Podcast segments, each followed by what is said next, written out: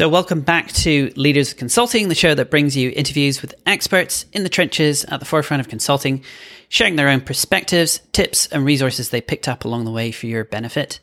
On this episode, we're joined by Patty Franco, who is a highly skilled executive coach and corporate trainer with over 25 years of experience in coaching, training, and talent development.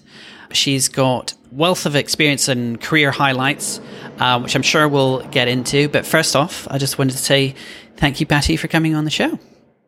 Oh, you're welcome. Thank you, Jonathan. Yeah, great to have you on. I suppose we should shout out one of our previous guests, Lana, for introducing us. So thanks, Lana, if you're listening as well.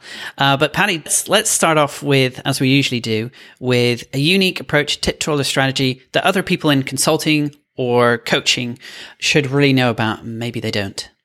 Sure.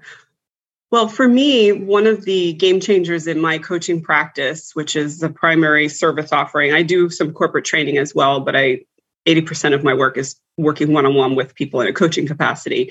And when I got my coaching certification, my professional coaching certification, it was all focused on energy leadership. And that was something that was new for me through that program, but has really served me well in servicing my clients, which is understanding how you're being.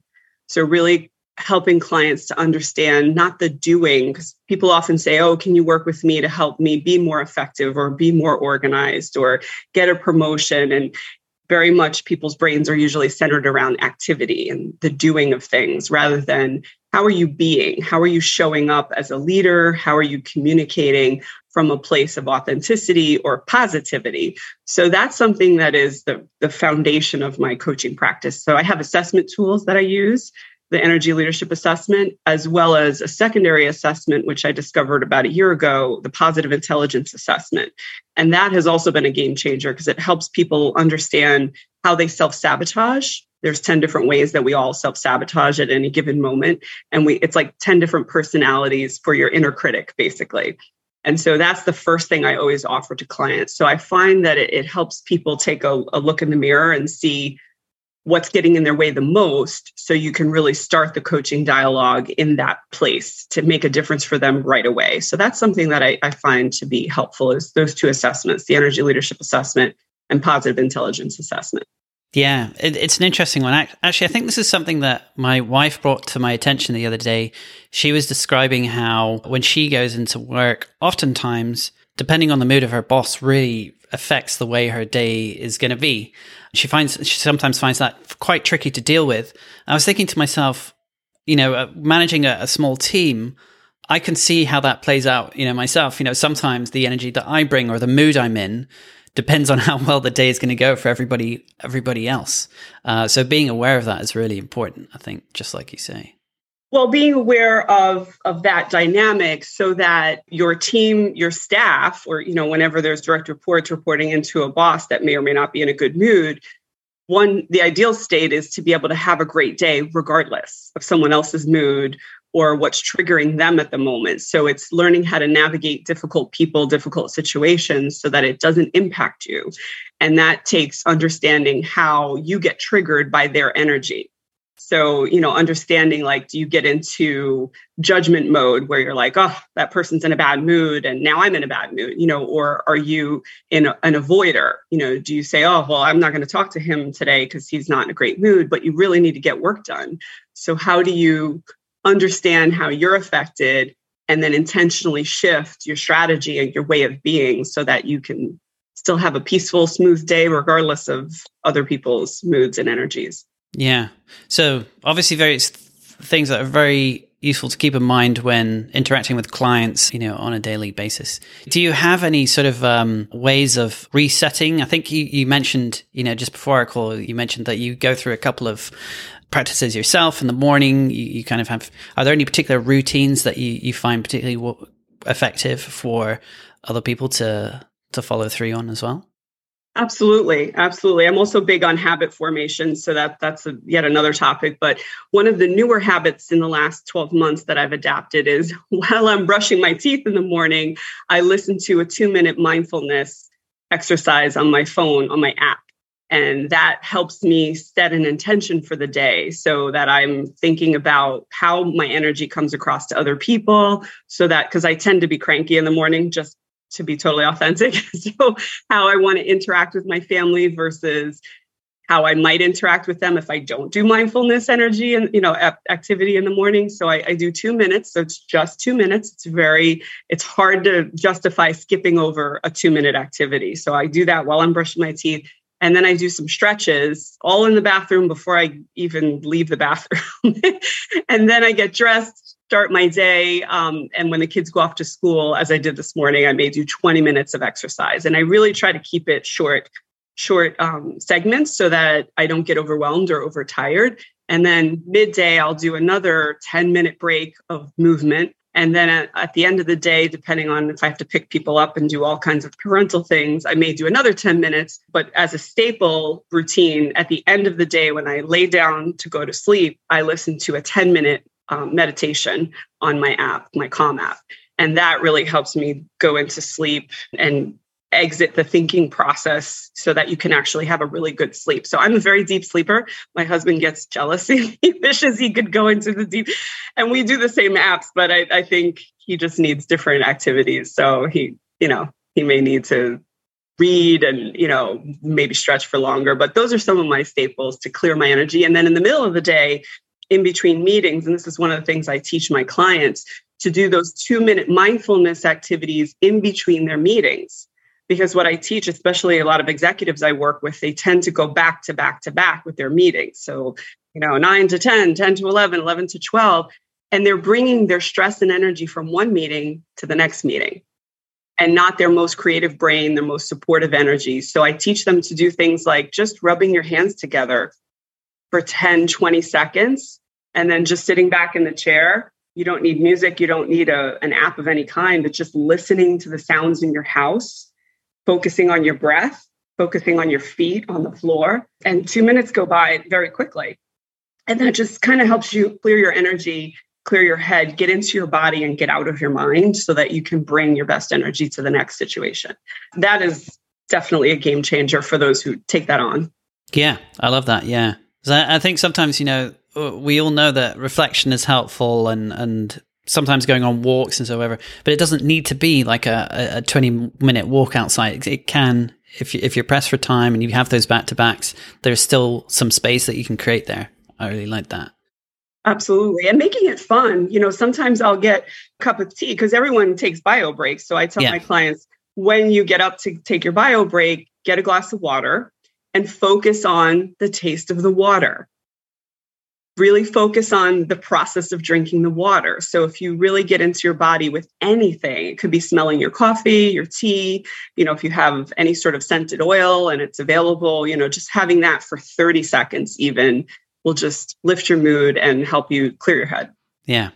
I, I love that idea of, uh, you know, multitasking in a sense, whilst, or killing two birds with one stone because you need to brush your teeth for two minutes, but it's funny, you know, those two minutes, they go really slowly when you're just, you're not really doing anything else. You're like, oh, this is kind of boring.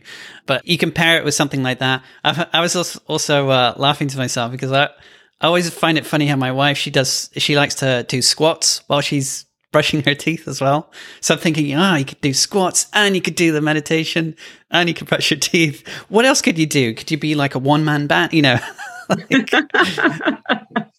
well, I wouldn't take on too many tasks, otherwise you won't get the full benefit. But I hear you. That is at least two things. Yeah, toothbrushing is so mundane that if you can uh, turn it into something that rejuvenates you or sets you up for the day, why not? Mm, absolutely. Yeah. So, Patty, I- would love to also um, hear a little bit about your, you know, what you think of being the most influential or impactful um, influences on you as you've built your your practice over time. Uh, are there any people or any books or resources or things that you found particularly helpful or relevant to you as as you went about building your practice? Yes, in fact, I have I have a shelf behind me with some of my favorite books, but I thought I, I would just refer to them here. So I do work with a lot of women, but I also coach men as well. Um, and there's two books that I, I recommend one is geared towards men um, in helping them manage their careers, yeah. and the other one is more geared towards women, and they're by the same author. So, Marshall Goldsmith is an author. He's a guru in the leadership development space, and he has a book that he co-wrote with um, Sally Helgesen. And I can drop these in the chat later or send them to you if that's helpful. But the one, the one for women is called How Women Rise and it's it's all about the 10 the 12 habits sorry the 12 habits that tend to hold women back from their next career meaning promotion. And it's things like not taking credit for their contributions or expecting others to spontaneously notice your effort without you articulating all the effort you've put into things things like that or leveraging your relationships in the same way that men leverage them and which is why a lot of them have moved you know up the corporate ladder so to speak and do so with greater ease of flow. Granted there's all kinds of other dynamics that get involved in this but for simplicity purposes that book is great because it helps women out of the 12 habits to identify at least their top two that they or three that they tend to struggle with. And then it provides a great framework for coaching. So i usually have them read it. If they're going for promotion or looking to change companies or they're at that pivot point in their career i have them read that book in the beginning of our coaching uh, relationship. And then we talk through it and we co- incorporate it into the coaching dialogue. So that's been a game changer for a lot of my clients as well as the one for men is what got you here won't get you there is the name of the title of that book also by marshall goldsmith. It's differently focused but similarly focused um, specifically for men on how all the things that were key, key to their success up to this point let's say middle management level positions are not going to get them to the c suite and what they have to focus on shifting behaviorally so that they can continue to grow in their career if that's what their career path is their their wish so those two books are great. They have key concepts and pitfalls, and again, really helps them identify which ones resonate most for them. So that's one. And then my other favorite one, as I mentioned, is the positive intelligence assessment is all based on the work of Shirzad Chamine, and that's the positive intelligence book. And it's all about the brain science of positive thinking and shifting your negative thoughts and emotions to more positive ones so that you get the outcomes that matter to you. And that's an oversimplification. It's a whole framework and model. But essentially, the, the framework is that if you focus on mindfulness, essentially, you know, being more and more self aware.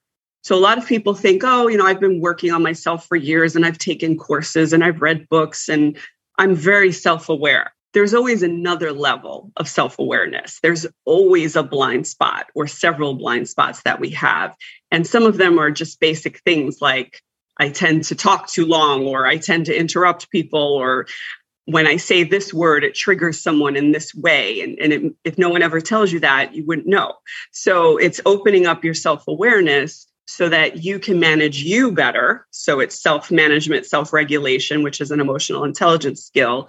And so that you can navigate other people's energy more effectively, like the example of the cranky boss and people needing to avoid the cranky boss because they're in a negative mindset. But if that's not necessarily true, you can have a wonderful, amazing, very satisfying, gratifying day despite whatever energy other people are giving off.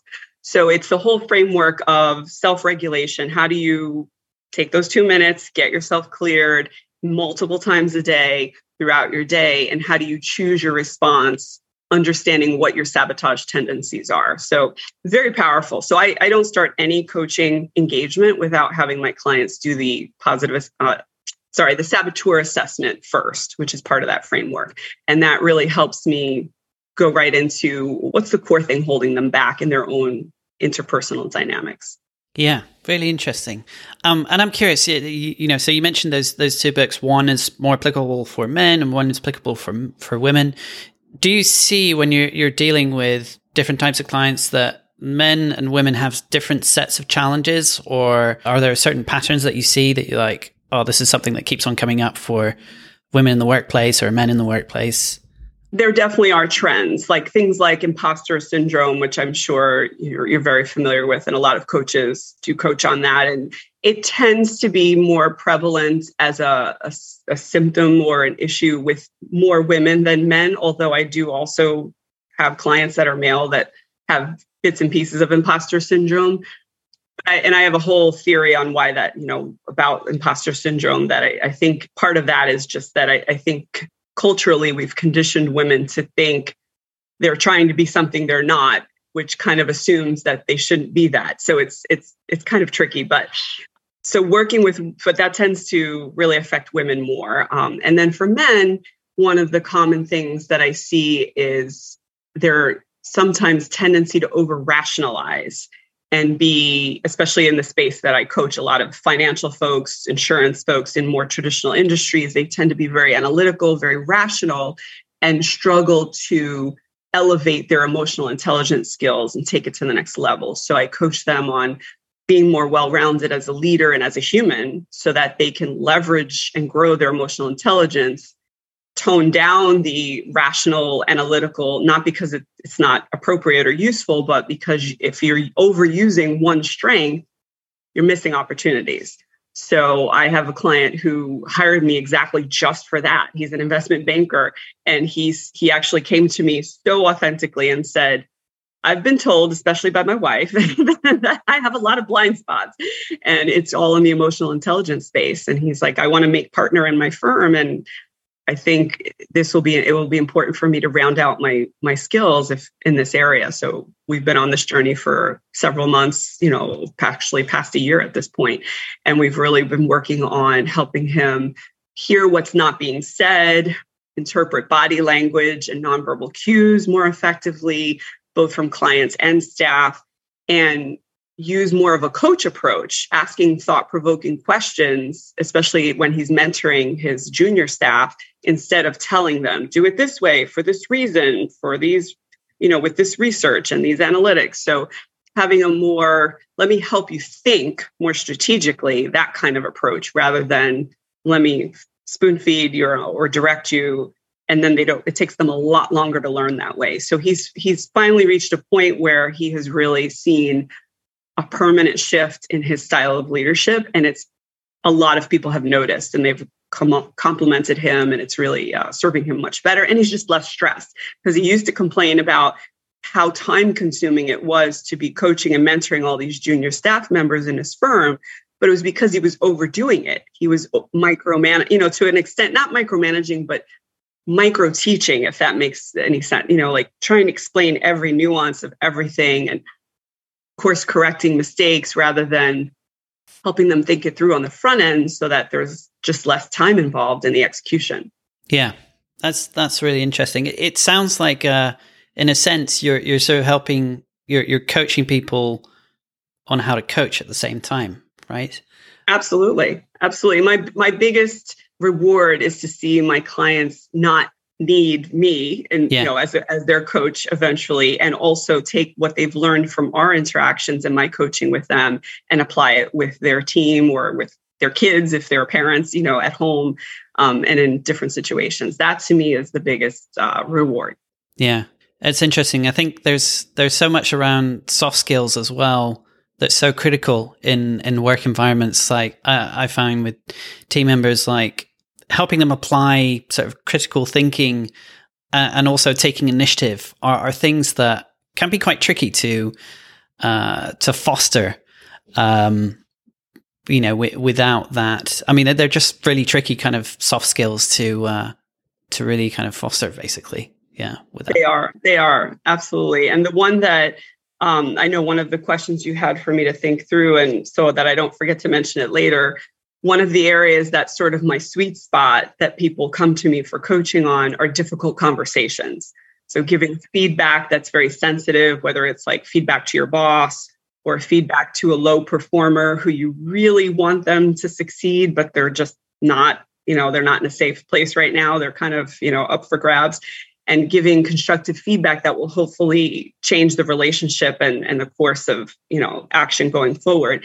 And so I, I most recently had a client who needed to give the tough feedback to his his boss because his boss was um, showing up in a very uh, passive aggressive way and interacting with him that way in some team meetings. And it was creating a lot of tension and dissension and people his peers were coming up to him and sidebarring like what's going on? Why is so and so throwing you under the bus that way and you know it was, it was just creating a lot of lack of productivity, you know, focus on the, the, the conflict rather than what they were there to do. So we had a couple of coaching sessions and I helped him craft a dialogue that was very supportive, very disarming and but also very direct in delivering exactly what he needed him to hear, the impact it was it was having on him and what he wanted to see differently moving forward, but in a way that didn't sound like he was reprimanding him, of course.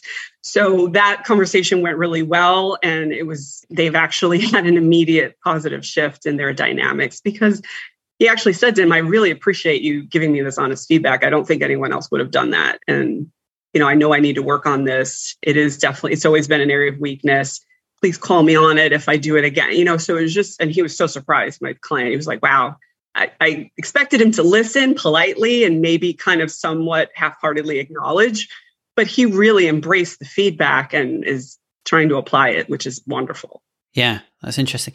You know, people are brought in to uh, provide recommendations, and then the clients just don't take them. They don't take them on board, and so forth. But it sounds like with your, you know, with your practice, you're able to, like you just gave the example of, um, you're really able to help uh, people actually implement the things that you are recommending or or and i'm curious like are, do you what, what's the secret sauce? Like are there any sort of things that you might be able to point to? And um, is it is it about you know is it about relationship building over time? Is it winning trust or you know do you do you go for the are there lower hanging fruit things that you sort of identify and so that that builds that trust or is it or are there other things? I'm just curious like what Sure. No, I thank you for asking me that. I would say what, what I often ask my clients and what, what the way I would answer you to this question is what's your superpower? So if you were to ask me what's my superpower, my answer would be building trust.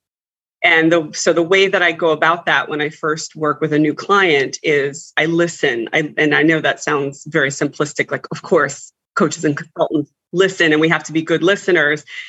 Yes, but being a deep listener, an attentive one, and be able to really connect with your client after listening is what establishes the trust. So, being able to acknowledge exactly what their pain point is. So, I will listen and and say things like, you know, like that client who wanted to talk to his boss. I mean, he brought that issue up several times, and this was like the third time. And I, I said to him, let's just call him Bob. I said, Bob, they said you've mentioned this three other times or two other times. It sounds like it's really bugging you. How would you like to permanently shift this forever? And he was like of course i want to permanently shift it. And i said okay are you willing to be 10% uncomfortable in the conversation and work with me on a way to approach this so that you can really help him see it hear it and shift it together? And he said sure yes i'd be willing to do that. So it's but over time, because we've unpacked so many other issues, he has that trust because he knows that whatever I'm going to guide him through is probably going to be beneficial. So the other ways I go at building trust is so I reflect back to people what I hear them saying, what, what I hear that they're not saying, but I sense with my intuition that is really going on, like their deepest concerns, their deepest anxieties. Sometimes people present issues that are all work related, but you can tell that they're burned out at home and they're not saying that but i will ask it as a question like i'm wondering how this is impacting you at home and is that part of what you'd like to work on and improve? Because we can pull them together you know and work on both at the same time. So it's identifying things people don't always expect or they didn't realize they they wanted is part of the trust building as well and, and offering it up. And I, I think the way that i go about it which is sort of my slogan as a coach is love the push. You know i will wait for that right moment to push people out of their comfort zone but i do it in a way that's very supportive and i say with love you know like i promise you if you try this technique you know and i'm going to help you with it you know we're going to work on it together you know i'm your partner here you know so that they they view me as much more than a coach. I'm really sort of like their their partner in many ways yeah, interesting. Well, it's interesting you, you say that, you know, listening is such an important skill. I, I really agree with that. Oftentimes, you know, if I'm, I, I love going over previous conversations, if I've recorded them on Zoom or whatever, and just picking up on, on small things that I just didn't notice during our conversation. Maybe it's something about the language they're using or an objection or, or some concern that they have And I find that just by picking up on that and just these very, very small things and incorporating, like being more aware of that, incorporating that into our future conversations makes things so much more productive. Absolutely. Which is why when I meet with someone for the first time, I take copious notes and I tell them, even if it's on Zoom, I'm like, please forgive me. I will be writing while I'm listening. And then what I one of the best practices I would recommend other coaches or consultants do is within 24 hours, because that helps establish trust, I send them a summary or a recap note. And it's bulleted. So it's not, you know, a big long narrative. It's very short and sweet via email. And it's just, here's what I heard you say. You're struggling with this, you're at this point in your career. These are some of the questions you have. These are some of the concerns or hesitations you may even have about co- like everything they mentioned if they said they had a cat named Fluffy, if, they have a spouse, if they have two kids versus three kids, I really try to capture all of the key points that they shared that demonstrates that I get who they are and what they what they're up for and you know what they need most right now from a coach. So that that is also an important trust building activity, I think, because if you just send them a one liner, if you just send them a proposal or a contract, it feels transactional. I think you have to demonstrate that you heard them. Yeah, that's interesting uh, because what you describe sounds very similar to some of the process that I follow. So usually like if I if I speak to a prospective client beginning, I'll go on a discovery call where I'll basically pepper them with questions and try and speak as little as possible. And then and sometimes I think for potential clients that's a bit uh, unusual for them or not quite what they're expecting. They're expecting someone to basically give them the pitch or, or the, and sometimes they, they, they ask for that. And I kind of have to kind of say, look, we'll, we'll get onto that, but I just want to hear from you and understand where you are at and understand if this is it, you know, it makes sense to go forwards. And then from that conversation later on, I'll sort of say, okay, are we the right fit? Is, is it, does it make sense for us to continue this conversation or not? But again, like you say, summarizing that, sending it to them, saying, is there anything I've left out or anything important that you think I should know that didn't come up in that conversation? Exactly. Exactly. Because occasionally there is. I mean, we're no no one's infallible, but more often than not, I've had prospective clients say, Wow, you really nailed it. And so it, they're clear that when they connect with me, even before we're contracted to work together, I'm listening, I'm all in. You know, there's nothing else I'm multitasking and doing. I'm not thinking about my pitch. I'm in the conversation, I'm listening to what their needs are. And that that's extremely important. So I'm glad to hear you say that. Yeah. I, I feel like it's a basic human desire to just feel understood more than anything else and, and to feel heard. Even if nothing nothing is actually done about it, like just the feeling of being understood and heard is uh, is so important. Absolutely. I've had people come and I've worked with them for one or two sessions. Like if they have a very short term goal, like one person or a couple people have come to me because they needed to negotiate their salary. You know there was like a counter off you know an offer they got and they were like should i stay? Should i go? And how do i negotiate so that i can stay? Or you know how do i negotiate the, the offer to go?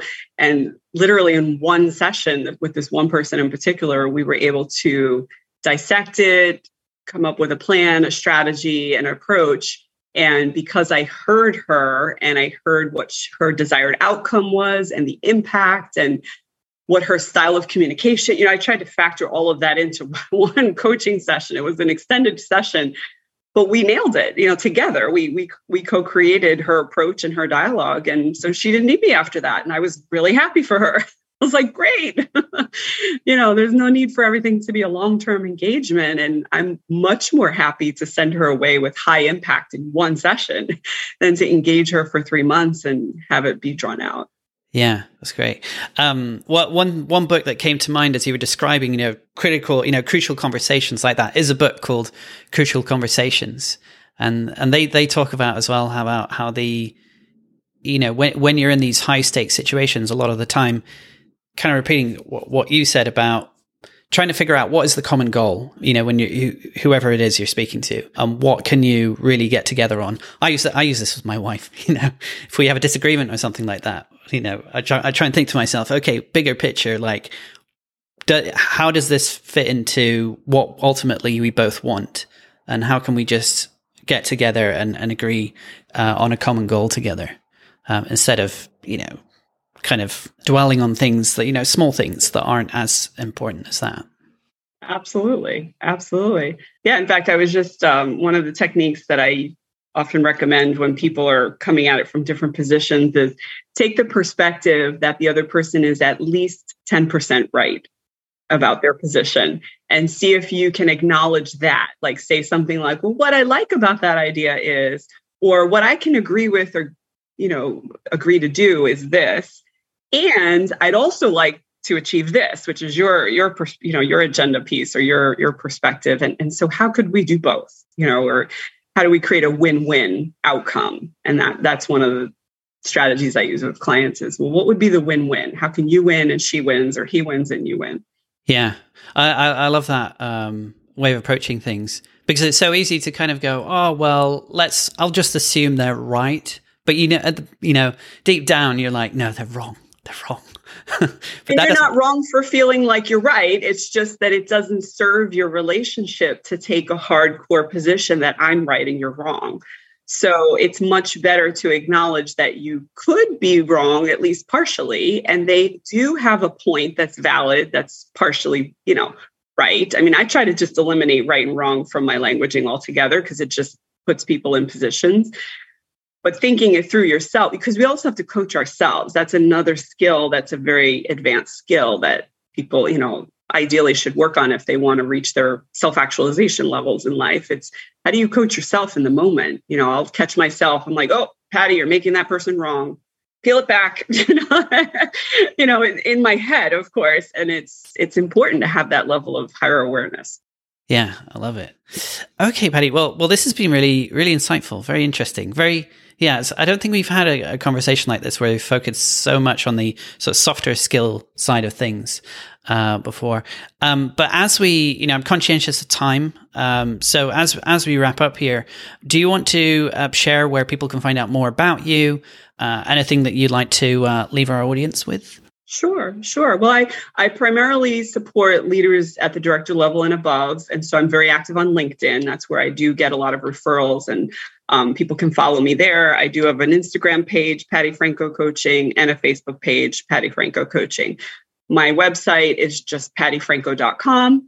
And you can go there and request uh, a discovery call with me and read more about my my motto, my philosophies. I talk about my personal story and journey into coaching from a very personal perspective on the About Me page. So I would love to connect with anyone who is stuck either, you know, looking to build their confidence, looking to really up their emotional intelligence skills, and they're, you know, shifting from negative mindset to positive and or career changers or people navigating big career moves. Excellent. Uh, well, Patty, thank you for that. And it was a pleasure having you on the show. Thank you, Jonathan. I appreciate the opportunity. I hope to see you again in the future. Absolutely. Take care. Cheers.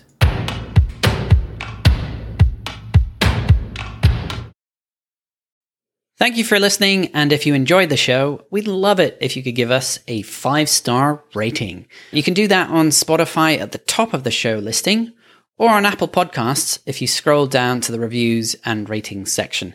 It literally takes one minute and helps others determine the quality of the show.